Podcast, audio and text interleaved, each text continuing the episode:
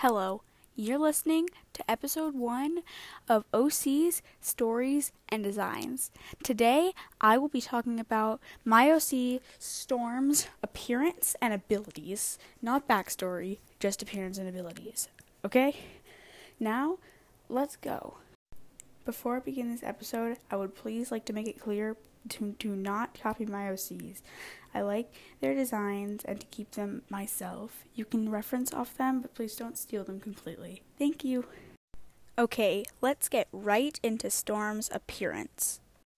To start off, Storm is a wolf furry. Her main color is light bluish gray, but mostly blue, and has purple fur surrounding her muzzle and purple fur as stripes on her neck and sides of her face. Her hair is an indigo blue night sky color, and her eyes are electric yellow. Now, let's change into abilities. Her abilities take after her name, for she has the ability to summon lightning anytime, anywhere. It is more difficult for her to do that ability than to make lightning surround her. She can make lightning surround her without pain, but when she makes lightning strike, she cannot get hit because she can still get electrocuted. Storm can also be electrocuted by regular or natural lightning and other objects that can electrocute a normal person. Therefore, she is not immune to electricity. Now, back to appearances. Her clothes that I draw her with is usually a lime green shirt with black pants. I also like to draw her with, instead of a pupil, a lightning shape in her eyes.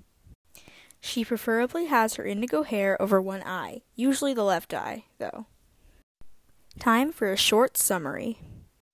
To completely sum it up, Storm is a blue and purple wolf furry with electrical powers. She does not have immunity to those powers, though.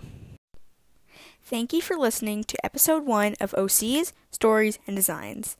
I know it was a little short, but I don't know. It was my first one.